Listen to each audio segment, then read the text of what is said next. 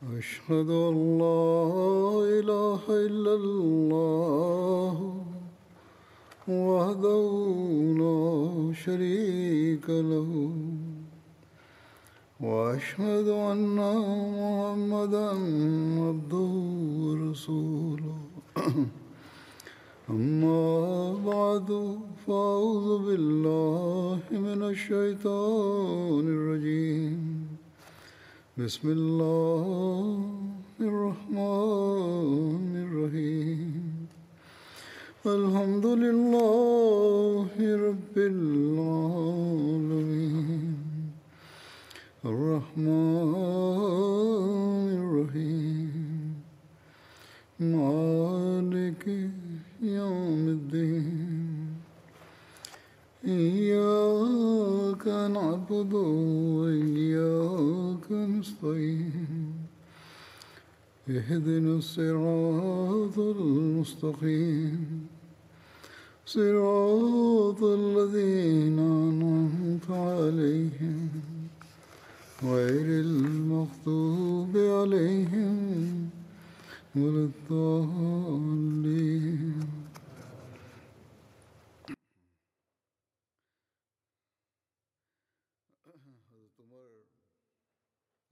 Hazrat amirulmuminin mwenyezi mungu amsaidie sana anasema nilikuwa naeleza kuhusu zama za umar raziallahu taala anhu. Katika kuendeleza mada hiyo leo nitauzungumzia ushindi wa baitulmaqdas uliotokea mwaka wa 15 hijria chini ya uongozi wa amr bin as jeshi la kiislam liliizingira baitulmaqdas jeshi la hat abu ubaida pia likaenda kuungana nao. Wakristo wakichoshwa na hali ya kujifunga katika ngome wakataka kufanya suluhu lakini wakaweka sharti ya kwamba hat umar mwenyewe aje akafanye mkataba wa suluhu.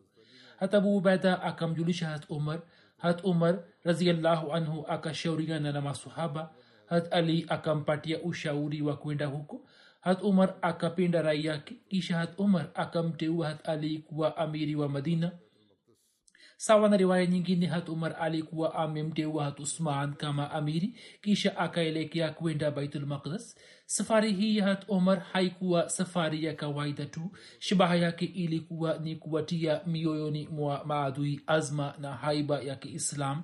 Lakini pale alipoondoka riwaya zinasema kwamba hakuwa na parapanda ya kuwatangazia watu kama inavyofanywa na wafalme wa kidunia wala hakuwa na jeshi hata hakuwa na hema lolote la kawaida tu.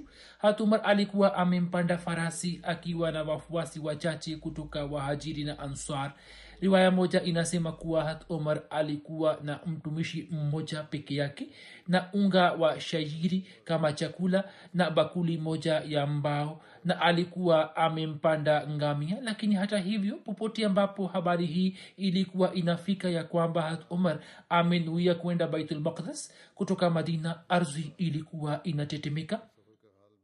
Khalifa mtukufu anasema hii ndiyo hali ya safari iliyoelezwa humo kwa kifupi tu na haina maelezo yake mengine. Kwa vyovyote vile kulikuwa na mji wa elia na baitulmaqdas imo ndani yake. Ni nani aliyekuwa ameuzingira na nani alikuwa amemwomba hat umar raziallahu anhu kuja baitulmaqdas kuhusu swala hilo imeendikwa katika tabri ya kwamba hat amr bin as raziallahu anhu alimtumia hat umar. Barua ya kuomba msaada kutoka kwake.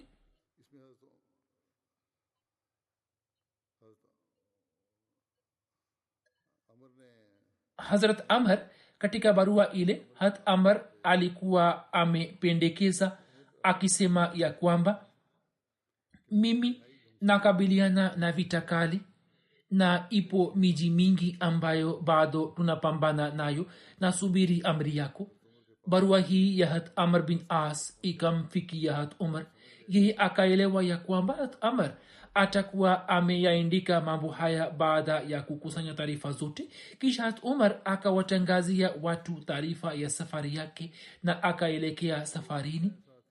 Pia imeendikwa katika tabri ya kwamba kuhusu ujio wa hat umar raziallahu anhu katika siria sababu yake iliyotokea ni kwamba hazrat abu ubaida alipofika baitulmaqdas watu wa huko sawa na mikataba ya suluhu ya miji mingine ya siria wakataka kufanya suluhu pamoja naye. Na pia walikuwa wakitamani ya kwamba katika mkataba huo wa suluhu kwa niaba ya waislamu hat umar pia ashiriki kama mkuu wao. Hata abu ubaida akamwindikia hat umar habari hiyo na hat umar akaondoka kutoka madina. Lakini baadhi ya wanahistoria hawariziki juu ya riwaya hii ya hat abu ubeda muhammad hussein haikal kuhusu swala hilo anaandika ya kwamba jambo hili ni muhimu ya kuwa riwaya hiyo tuione ikiwa mbali na uhakika inayosema ya kwamba hat khalid bin walid au hat abu ubaida bin aljarah mmoja mmoja au kwa pamoja walikuwa wameizingira baitulmaqdis kama wanavyoendika kina tabri ibni athir na ibni kathir.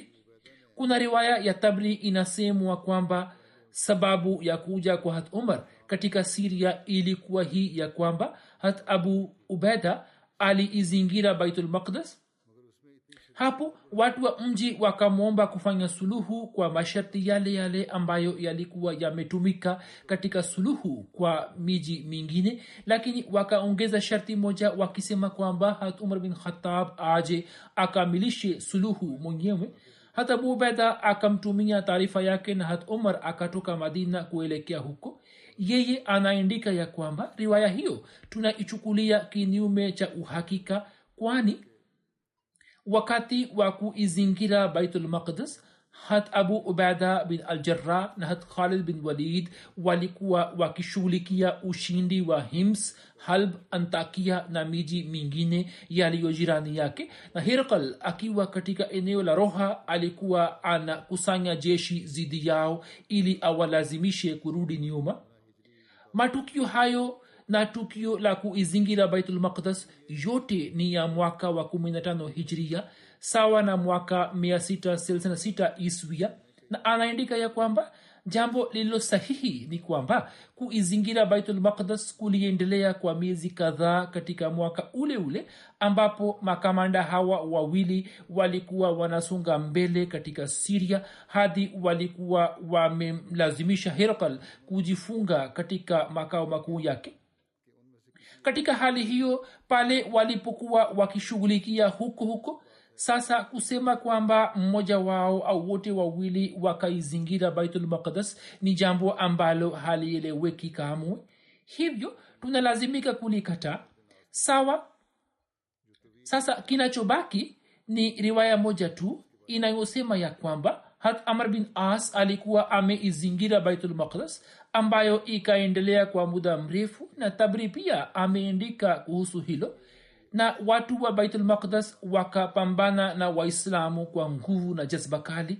Na riwaya hiyo katika rai yetu ni sahihi kwani hiyo inaendana na hali ya mapambano yaliyofanywa dhidi ya kila mshambuliaji katika baitulmaqdas kwenye zama mbalimbali. mbali muhammad husein haikal anaandika zaidi ya kwamba ni jambo la ajabu ya kuwa hat umar kwa ajili ya kukamilisha zoezi la suluhu na mkataba pekee anakwenda na jeshi. Na pia ni jambo la kushangaa ya kwamba watu wa baitulmaqdas wanamtaka hat umar atoke madina na aje kukamilisha mkataba wa suluhu pekee ilhali wanajua ya kwamba msafara fulani ukisafiri mfululizo kutoka madina na kuja kwao utachukua wiki tatu.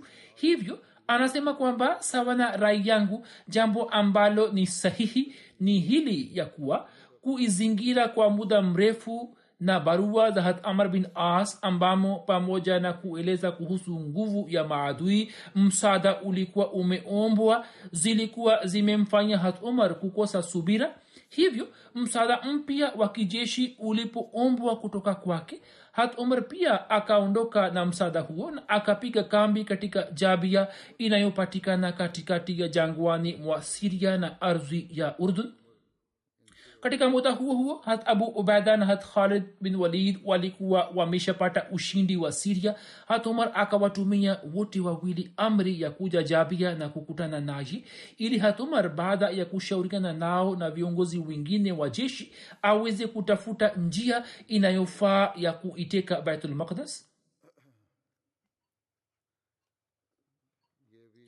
atrabun na safar news wakapata taarifa ya ujio wa hat umar raziallahu anhu humo pia kuna hitilafu katika majina katika vitabu vya kiarabu jina hili limeendikwa kama artabun na kwa haikal hilo sio sawa na sawa na tahakiki yake jina hili ni atrabun na jina la safar news katika vitabu vya kiarabu limeendikwa kama safru news viongozi hawa viongozi hawa wa maadui walipopata taarifa ya mambo yaliyokuwa yakifanywa na harat abu ubeda na harat khalid bin walid nchini siria wakaelewa ya kwamba sasa kupambana na waislamu kwa muda mrefu ni kazi ngumu sana.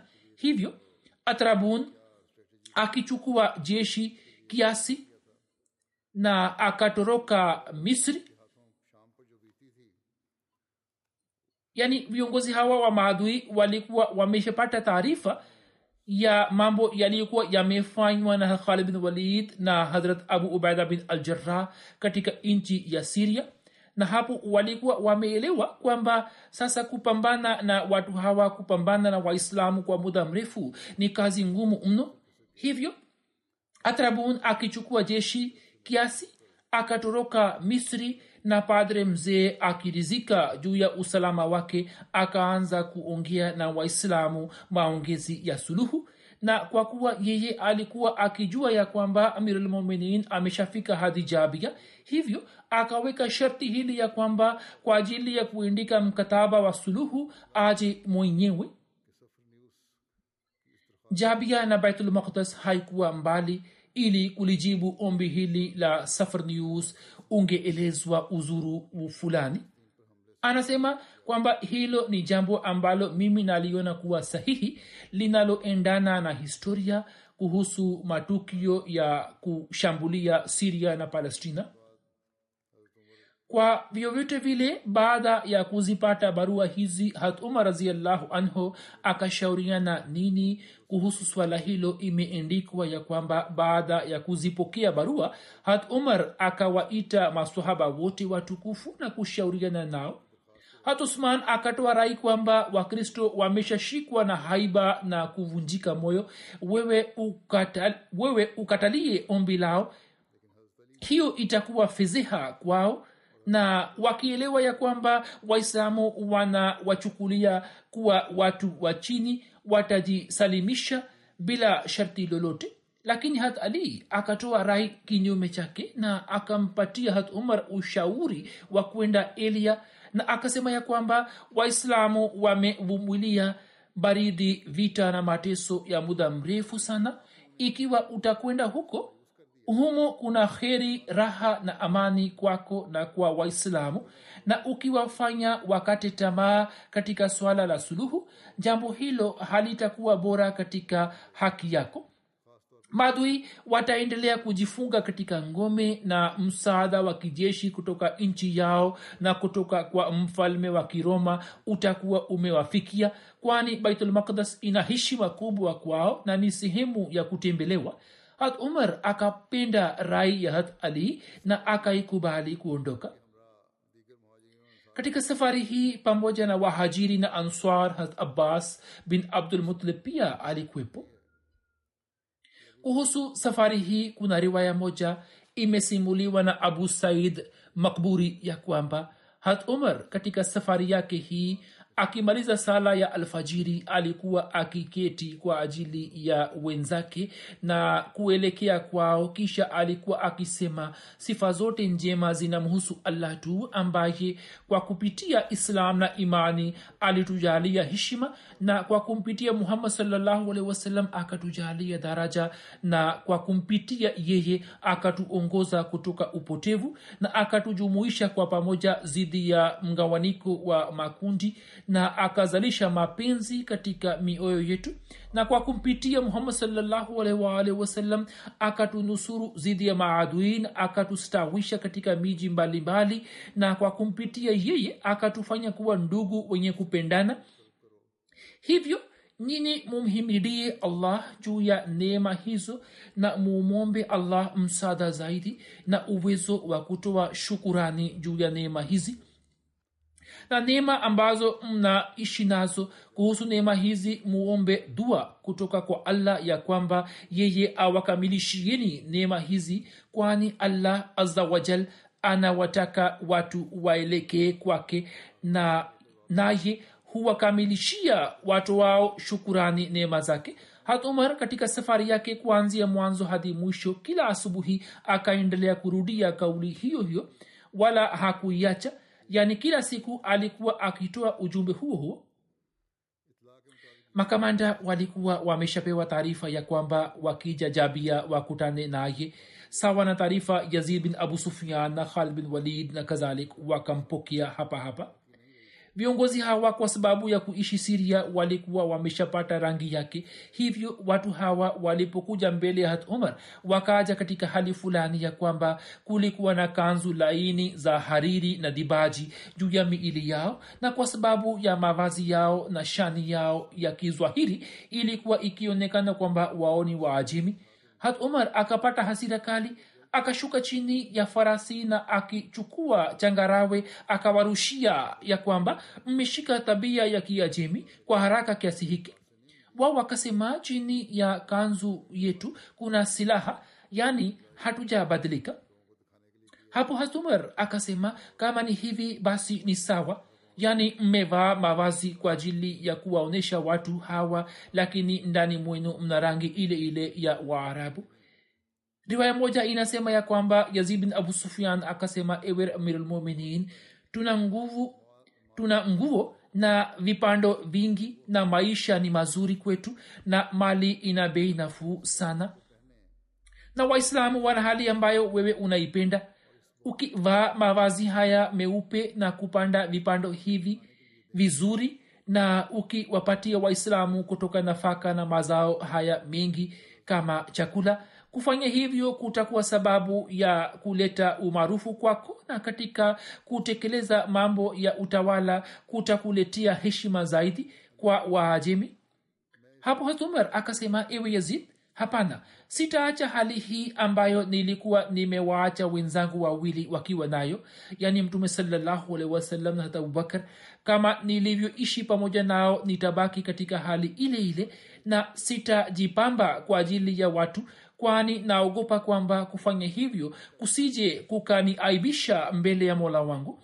Na sipendi kwamba daraja yangu ipande kwa watu na iwe ndogo sana kwa allah. Hivyo hat umar akaendelea na hali yake hiyo hiyo aliyokuwa katika maisha ya mtume salallahu alehi wasallam na hata abubakr sidik mpaka akafariki dunia kivipi mkataba ukafungwa baina ya waislam na wakristo? Sawa na watu wa elia mkataba ulikuwa umefanywa wapi? Wanahistoria wameandika ya kwamba mkataba wa suluhu ulikuwa umefanywa baina ya waislamu na wakristo katika eneo la jabia.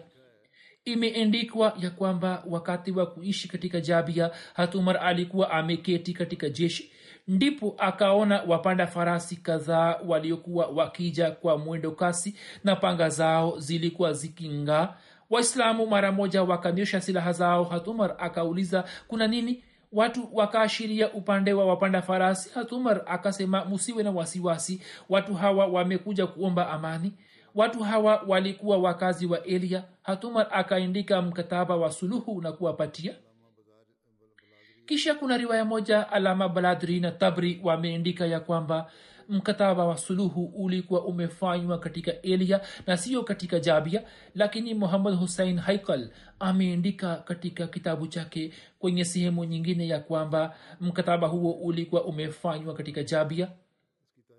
Mkataba wa suluhu uliofanywa baina ya waislamu na watu wa elia maandishi yake yamewekwa katika tarikhe tabri kama hivi kwa jina la allah mwingi wa rehma mwingi wa ukarimu.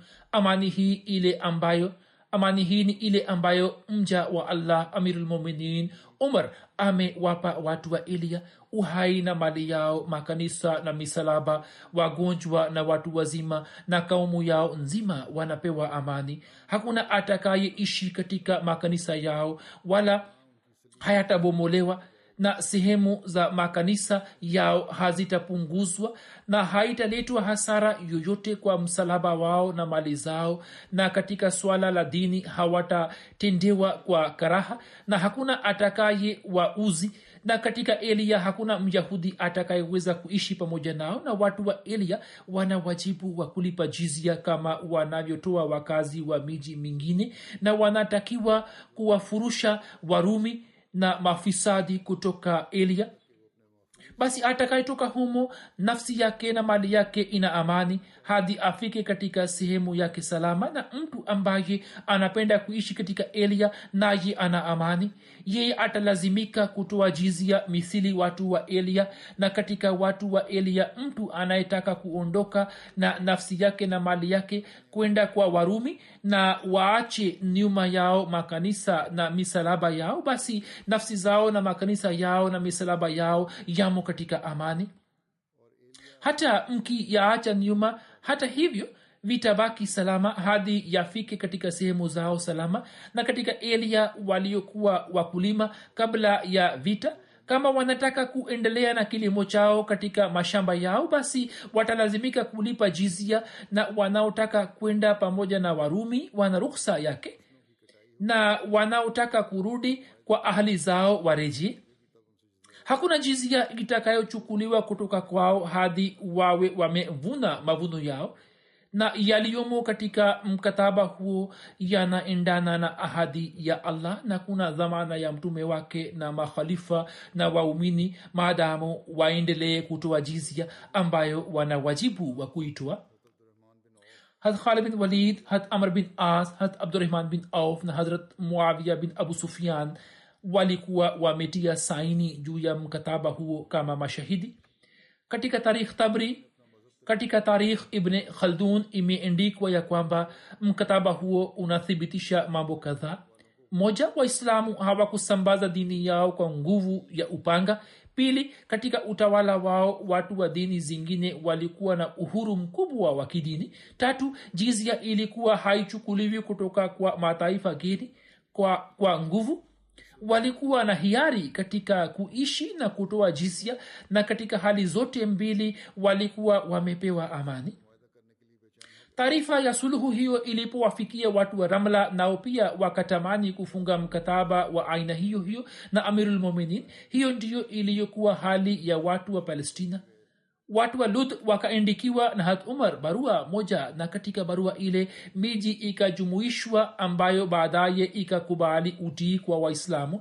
Katika barua hii hat umar akawatolea watu wa lud amani ya nafsi na mali na makanisa na misalaba na wagonjwa na wazima wao na dini zao zote na akasema ya kwamba kama watalipa jizia kama inavyotoa miji ya siria watakuwa na uhuru wote wa kidini na hakuna atakayesumbuliwa kwa msingi wa itikadi zake tofauti. Amirulmuminin akimaliza mambo yote akateua mahakimu wawili juu ya palestina na akawagawia nchi katika sehemu mbili. Hivyo ramla ikawa makao makuu ya alkama bin hakim na elia ikawa makao makuu ya alkama bin mujaziz hatumar akaja katika baitulmaqdas kuhusu safari hiyo imeendikwa ya kwamba wakati ambapo hat umar akawapa uhifadhi na amani kwa watu wa elia na akakalisha jeshi katika elia kisha akaelekea kwenda baitulmaqdas imeendikwa ya kwamba yeye alipopanda farasi yake akahisi kwamba farasi yake kwa sababu ya maumivu katika miguu yake hatembei sawa. Hatumar akaletewa farasi mwenye asili ya uturuki naye akapanda juu yake lakini farasi huyo akaanza kumsumbua. Hat umar akashuka chini kisha akaomba aletewe farasi yake yule yule ambaye alikuwa ameacha kumpanda na farasi yule alikuwa akipewa matibabu kisha akapanda juu ya farasi yake na akaelekea baitulmaqdas baitulmaqdas ikaja karibu hat abu ubaida na makamanda wa jeshi wakaja kumpokea. Hat alikuwa amevaa mavazi na vifaa vya kawaida sana. Waislamu wakifikiria kwamba wakristo watasema nini wakampatia kanzu yenye thamani lakini yeye akasema heshima aliyotujalia allah ni heshima ya islam na hiyo inatutosha mapadre wa kristo wenyewe wakamkabizi hat umar raziallahu anhu funguo za mji. Hat umar akaenda katika miskiti wa aksa kisha akaja katika kanisa la wakristo na akaendelea kuliangalia. Hat umar akatembelea kanisa la wakristo muda wa swala ukawadia wakristo wakatoa ruksa ya kuswali katika kanisa. Lakini hat umar kwa sababu ya fikra hii kwamba vizazi vijavyo wakiichukulia kama hoja wasije wakaingilia kati katika sehemu za kufanya ibada za wakristo akatoka nje na kuswali sala yake alipokuwa akiishi eliya matajiri wa jeshi la kiislam wakaanza kumwalika hat umar kwenye chakula. Wao walikuwa wakiandaa chakula na kumwomba hat umar aje katika hema lao. Na hat umar akiwatia moyo alikuwa akikubali mialiko yao. Lakini abu ubeda hakumwalika hat umar kwenye chakula umar akamwambia abu ubaida kwamba matajiri wote wa jeshi lako wamenialika kwenye chakula isipokuwa wewe tu. Hata abu ubaida akasema ewe amirulmuminin mimi nina hofu ya kwamba nikikualika hutaweza kudhibiti macho yako na utashikwa na hisia. Hatumar akaenda katika hema lake na akaona kwamba hema lile halikuwa na kitu chochote isipokuwa kitambaa cha kisufu cha farasi ambacho kilikuwa tandiko lake na horiji yake ambayo ilikuwa mto wake. Horiji alikuwa akiitumia kama mto na kitambaa cha sufu alikuwa akitumia kama tandiko lake.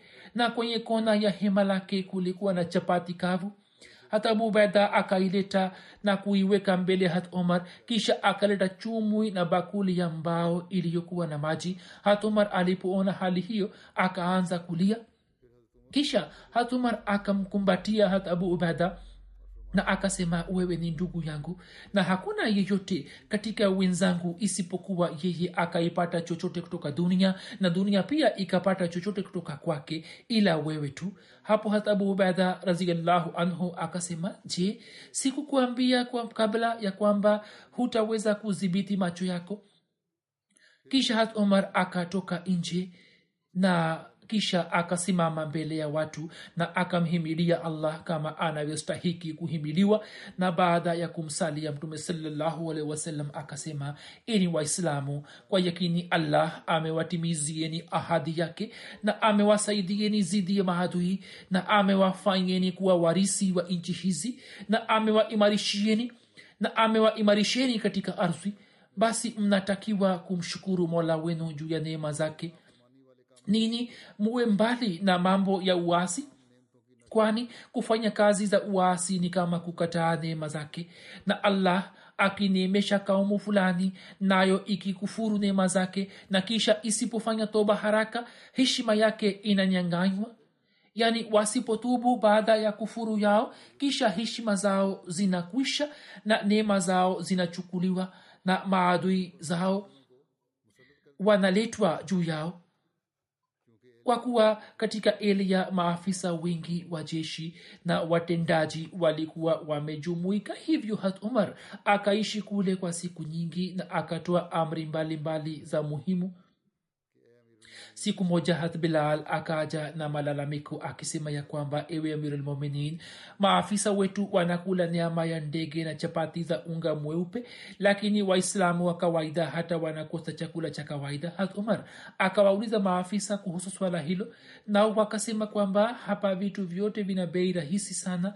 Kwa bei ambayo mtu ananunua chapati na tende katika hajaz hapa kwa bei ile ile anaweza kupata nyama ya ndege na unga mweupe hatumar hakuwalazimisha maafisa kwamba wao wasile chakula hicho lakini akatoa amri ya kwamba kutoka ghanima pamoja na mshahara kila askari atapewa chakula vile vile. Yaani wanajeshi watapewa mishahara na chakula pia. Maelezo yake yameelezwa katika sehemu nyingine kama hivi ya kwamba hat yazid bin abu sufian akasema kwamba vitu vya miji yetu vina bei rahisi hivyo tunaweza kujikimu kwa muda mrefu na vitu hivi anavyozungumzia hat bilal na vinapatikana kwa bei nafuu sana. Umar akasema kama ni hivi basi kule ni vizuri kwa kushiba. Mimi sitarejea kutoka hapa hadi muniletee oroza ya vitu na bei zao. Mimi na waindikieni bajeti kwa ajili ya waislamu maskini waishio mijini na vijijini. Kisha kwa kila muislamu sawa na haja zake mumpatie kutoka bajeti hii ngano na shairi na asili na asali na zaituni na kadhalik. Kisha akaelekea kwa waislamu maskini wasio na kipato kikubwa na akasema oroza ambayo nimewaandalieni viongozi wenu watawapatieni vitu vyote na pia nitawatumieni vingine kutoka baitulmal afisa fulani asipotoa vitu hivi basi muniambie mimi nitamuuzulu mara moja wakati wa kuishi katika elia siku moja muda wa swala ukawadia watu wakamwomba hat umar kwamba yeye amwamrishe hat bilal amri ili atoe azana hat bilal. Akasema mimi nilikuwa nimeshaamua kwamba baada ya mtume sallahualwasalam sitatoa azana kwa ajili ya mtu yeyote lakini amri yako nitaitekeleza. Hivyo sawa na amri bila, hat umar bilal alipotoa azana masahaba wote wakaanza kukumbuka zama za mtume sallahualwasalam na wakashikwa na hisia kali mpaka wakalia na kupata kwikwi.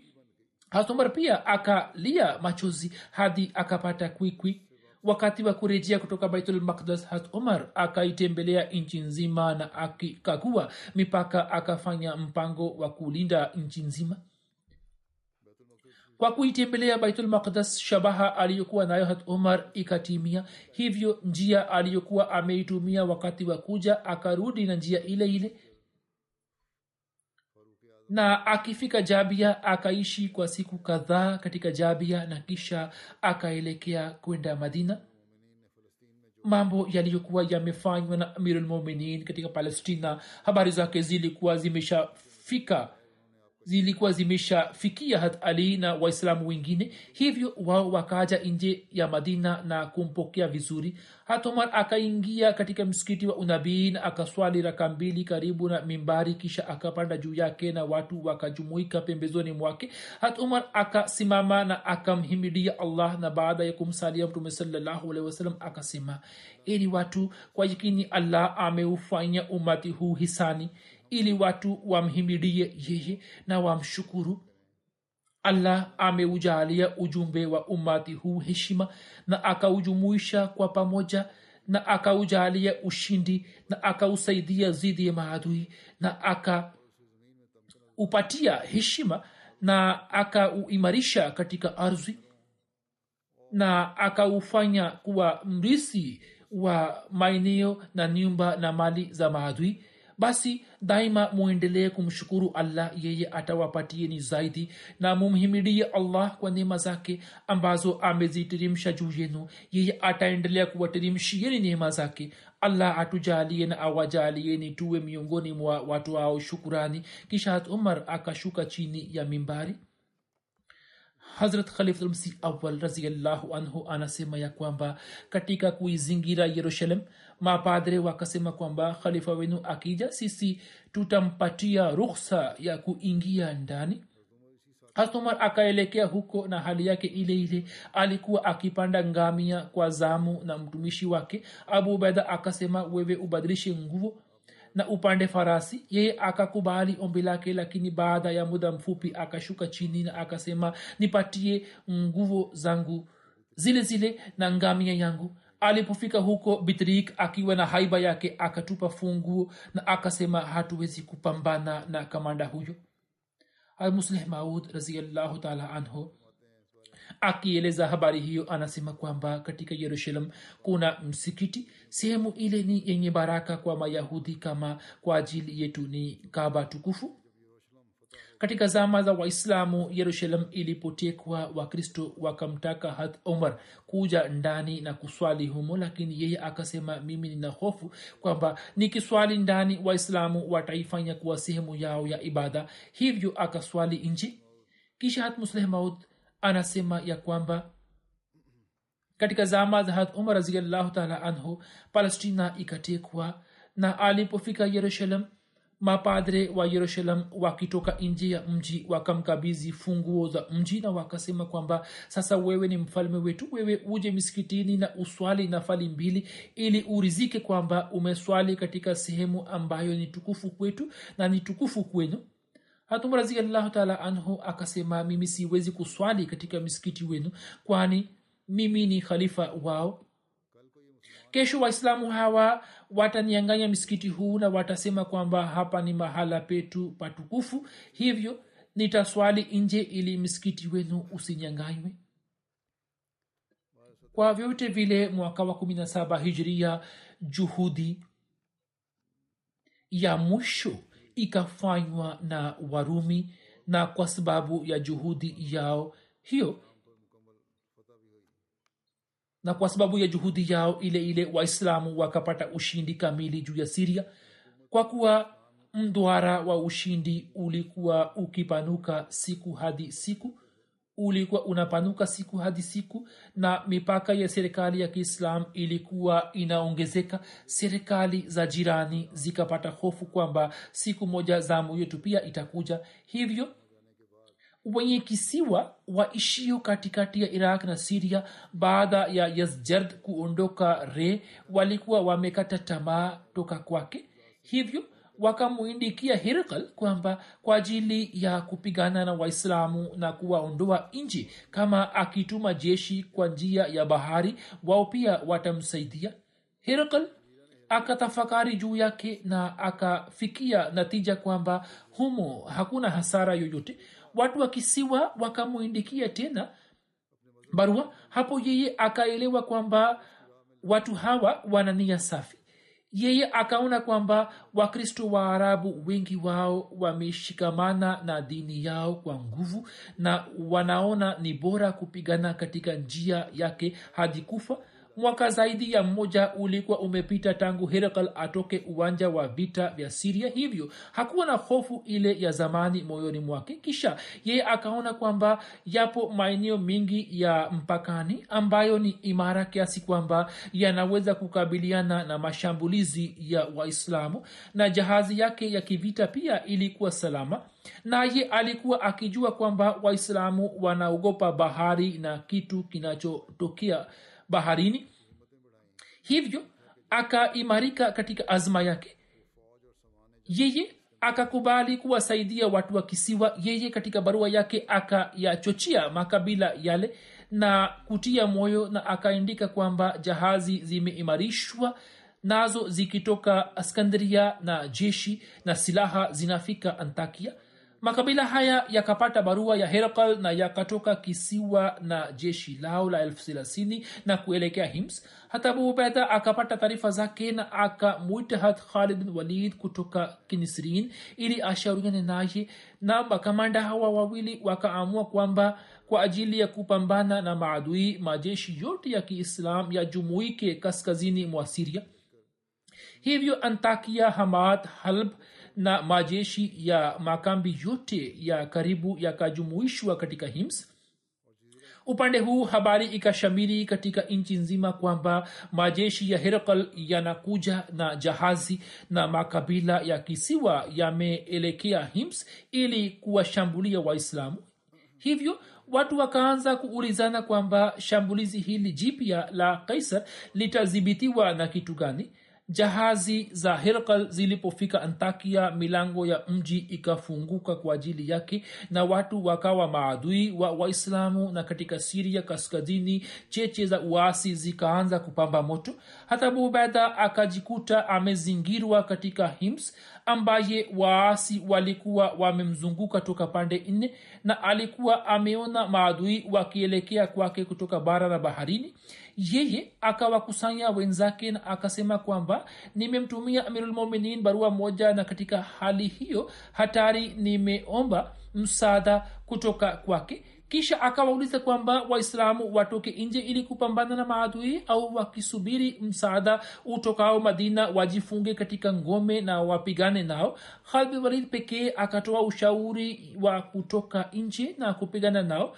Maafisa wengine walikuwa na rai ya kwamba tujifunge katika ngome na tusubiri msaada wa kijeshi kutoka madina. Hata abu ubeda akakubali rai yao ya kujifunga katika ngome na akahitilafiana na rai ya khalid walid. Hivyo wakaimarisha mahandaki yao na wakamtumia khalifa mtukufu rai ya wenzake.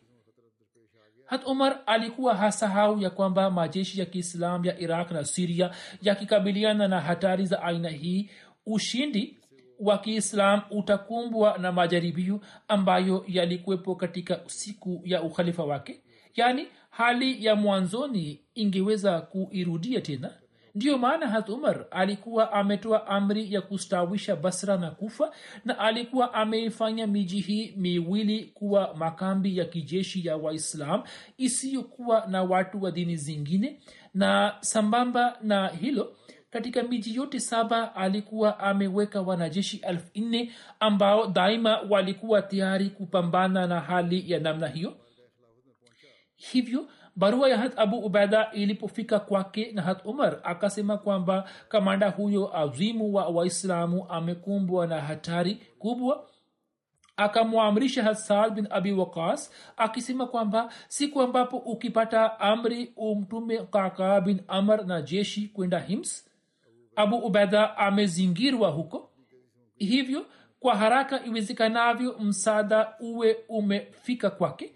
Hasad siku ile ile akatii amri ya amirulmuminin na chini ya uongozi wa kaka wanajeshi elfu nne wakitoka kufa na kuelekea hims lakini kulikuwa na hatari zaidi hivyo kwenda kwa kaka na wanajeshi tu ilikuwa haitoshi kwani idadi ya wale watokao kisiwani kuja hims ilikuwa elfu thelathini na pia kulikuwa na jeshi jingine lililokuwa limetumwa na herakal kwa kupitia majahazi kwenda antakia hat omar alikuwa akijua kwamba wanajeshi wake wanaendelea kupambana na maadui katika kila mji wa siria kama wakiacha miji ile na kwenda hims nizamu nzima ya siria itavurugika. Hivyo yeye baada ya kumpatia kaka amri ya kuondoka kutoka kufa akatoa amri zingine ambazo zinaangazia busara na fikira zake za mbali.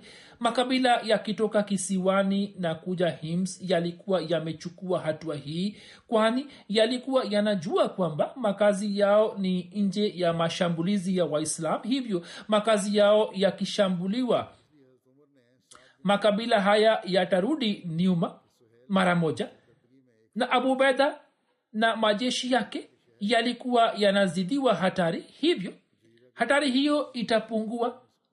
Hivyo had umar akaandika katika barua ya saad bin abi wakas ya kwamba chini ya ukamanda wa suhel bin adi jeshi moja utume katika mji wa kisiwa raka watu wa kisiwa ndio waliochochea warumi kuishambulia hims na hapo kabla watu wa karkisia pia wameshafanya hivyo.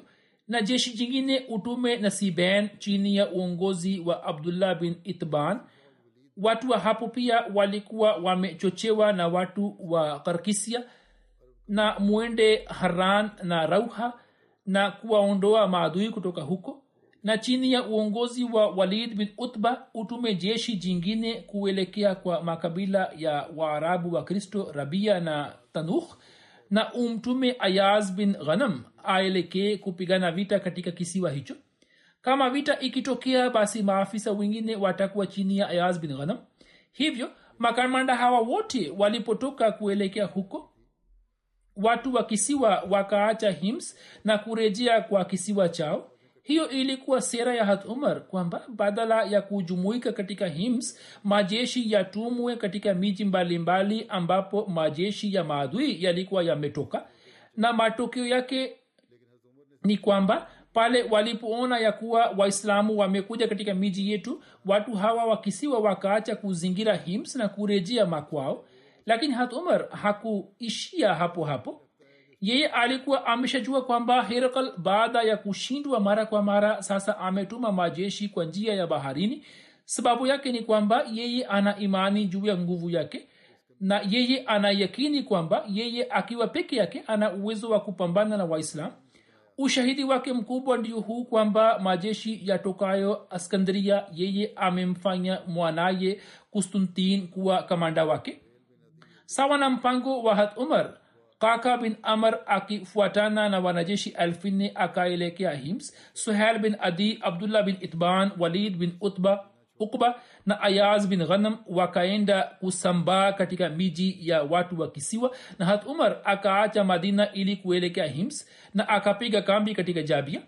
Watu wa kisiwa katika kuzingira hims wakawasaidia warumi nao wakapata habari ya ujio wa jeshi la kiislam kutoka iraq lakini walikuwa hawajui kwamba majeshi haya yatashambulia kisiwa chao. Hivyo wakaenda kuwasaidia ndugu zao na waka wakaacha warumi siku moja abu ubaida alipoamka akajua kwamba makabila ya kisiwa yamerejea katika nchi yao na jeshi la herakal limebaki kwa ajili yao yeye akawaita maafisa na akasema yeye anataka kuingia uwanjani kwa ajili ya kupigana na warumi. Hat khalid bin walid kwa kusikia hayo akafurahi sana na akasema warumi kabla hawajafanya mpango fulani mpya tuwavamie mara moja. Hata abu ubaida akahutubia wanajeshi na akasema waislamu leo atakayesimama kidete kama atabaki kuwa hai basi atapata mali na nchi na akiuawa shahidi basi atapata neema ya ushahidi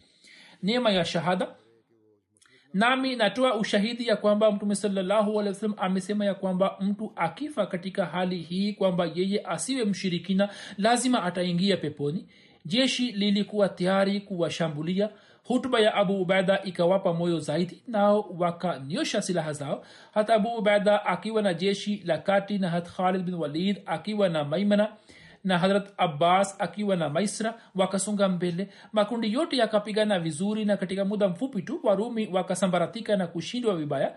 Kaka bin amar alipofika hims na jeshi lake kutoka kufa siku tatu zilikuwa zimepita juu ya vita kwisha upande wa pili hat umar alikuwa amefika jabia ambapo mjumbe wa hat abu ubeda akaja kukutana naye.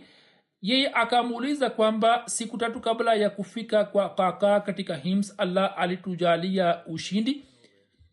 Na akamuuliza kwamba je kaka na jeshi lake wapatiwe sehemu kutoka mali ya ghanima au la? Hat umar akarizika na baada ya kupata habari hiyo hakuona haja.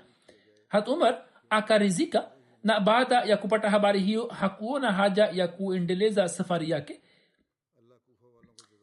Hivyo kutoka huko huko akamwandikia abu baida barua ya kwamba watu wa kufa wajumuishwe katika mgao wa mali ya ghanima kwani habari ya ujio wao ndio uliokuwa umetia hofu katika mioyo ya maadui na kwa sababu yake wakashindwa allah awajali watu wakufa malipo mema ambao pamoja na kulinda nchi yao wanawasaidia wenzao kisha akarejea madina. Baada ya kushindwa kutoka hapa kaisar akakata tamaa na hakupata ujasiri wa kuja siria upande mwingine waasi walipojua kwamba majeshi ya kirumi yakipanda meli yametoroka hapo uasi wao ukafa kwa kifo chake tukio hilo ni la mwaka 17 hijria na miaka mitatu baadaye mwaka 20 hijria sawa na 641 iswia herakl akafariki dunia. Huzur amesema habari hizi bado zinaendelea inshallah muda huu napenda kuwazungumzia baadhi ya marehemu ambao mtu wa kwanza ni mheshimiwa chaudhri said ahmad lakhan saheb mkuu mstaafu wa kituo cha reli ambaye siku hizi alikuwa akiishi canada. Kifo chake kimetokea katika umri wa miaka 86 inna lillahi marehemu alikuwa mjukuu wa chaudhri sikandar ali saheb na hat bibi sahiba ambao walikuwa maswahaba wa msihi maud alah salam machi thelathini mwaka elfu moja mia tisa na mbili hat chaudhri sikandar ali saheb alikuwa amefanya bayat juu ya mkono wa masihi maud alah salam na kuanzia mwaka elfu moja mia tisa na nne hadi elfu moja mia tisa ishirini na nane akapata bahati ya kutoa huduma katika kama mwalimu katika shule ya talimu lislam yeye alikuwa miongoni mwa waalimu wa zama za awali ambao hatmasihi maudislam alikuwa amewateua kama waalimu wa madrasa talimulislam katika maisha yake. Marehemu alikuwa mjukuu wake marehemu chodhri said saheb pia kwa fadhili za allah aliendelea kutoa huduma mbalimbali za kidini pale alipopata nafasi zake. Kwa fadhili ya allah alikuwa musi ameacha nyuma mke na wana sita na mabinti watatu. Watoto wake kwa namna moja ama nyingine kwa sababu ya kupata malezi bora kutoka kwake wanaendelea kuitumikia jumuiya. Mwanawake mmoja fahim ahmedullah khan ni mbashiri wa jumuiya kenya na anaendelea kuitumikia jumuiya katika kenya na akiwa katika kazi za dini hakuweza kushiriki katika mazishi ya babake. Mwenyezi mungu amjalie subira na utulivu wa moyo na amtendee marehemu kwa maghufira na kwa rehma marehemu alikuwa na ghera ya dini.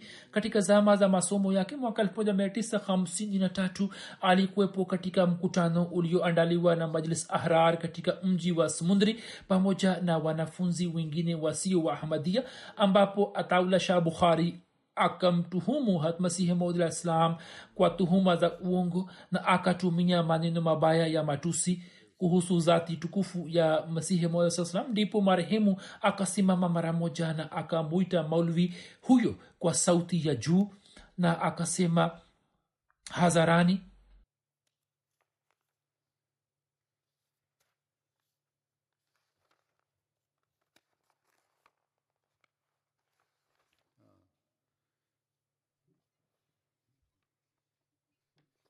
Marehemu akasimama mara moja na akamwita maulvi huyo kwa sauti ya juu na akasema hadharani ya kwamba wewe unasema uongo na akamnyamazisha. Hapo maulvi huyo akasema mkamatini mirzai huyo na mpigeni. Marehemu akapigwa vibaya lakini wakati huo huo jalsa yao pia ikavurugika na kutawanika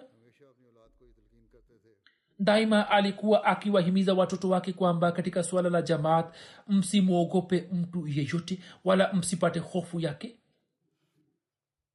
marehemu wa pili ni mheshimiwa muhammad shihabuddin saheb naib amir wa jumuiya ya bangladesh.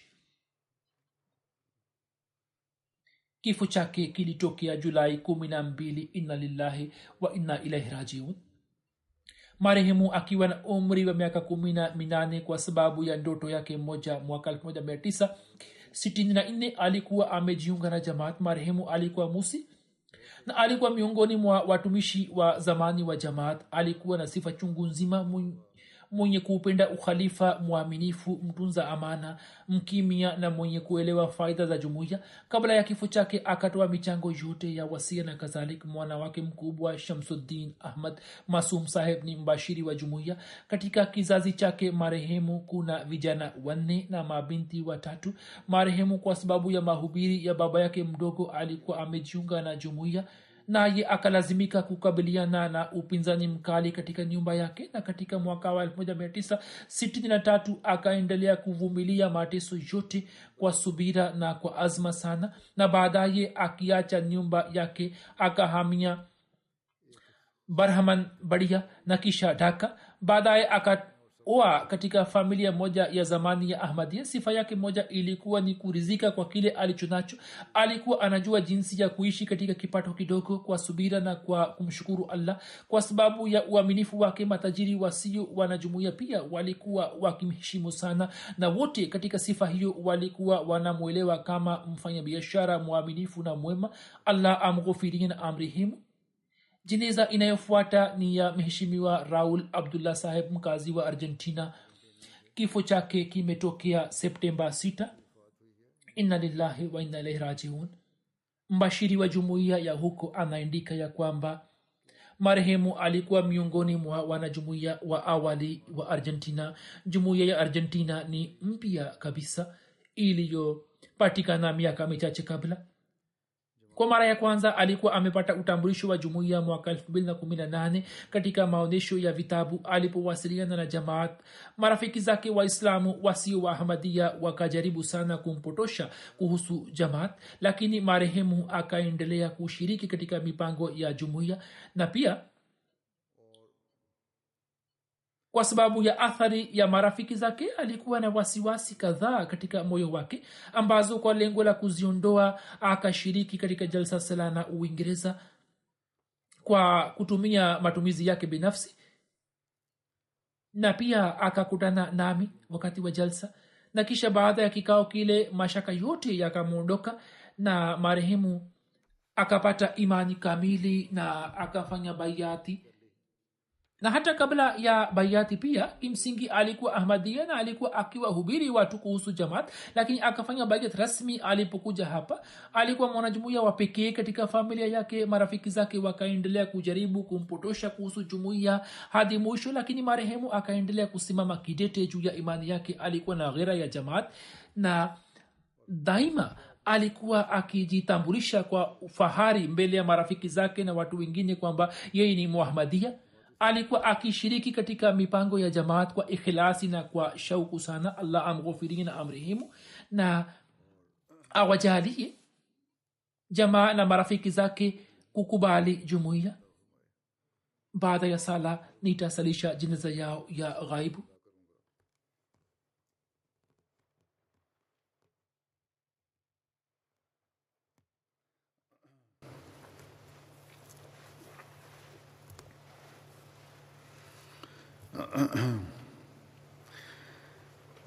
الحمد لله الحمد لله نحمده ونستعينه ونستغفره ونؤمن به ونتوكل عليه ونعوذ بالله من شرور انفسنا ومن سيئات اعمالنا من يهده الله فلا مضل له ومن يضلل فلا هادي له.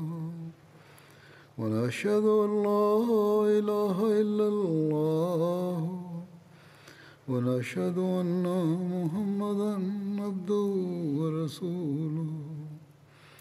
عباد الله رحمكم الله.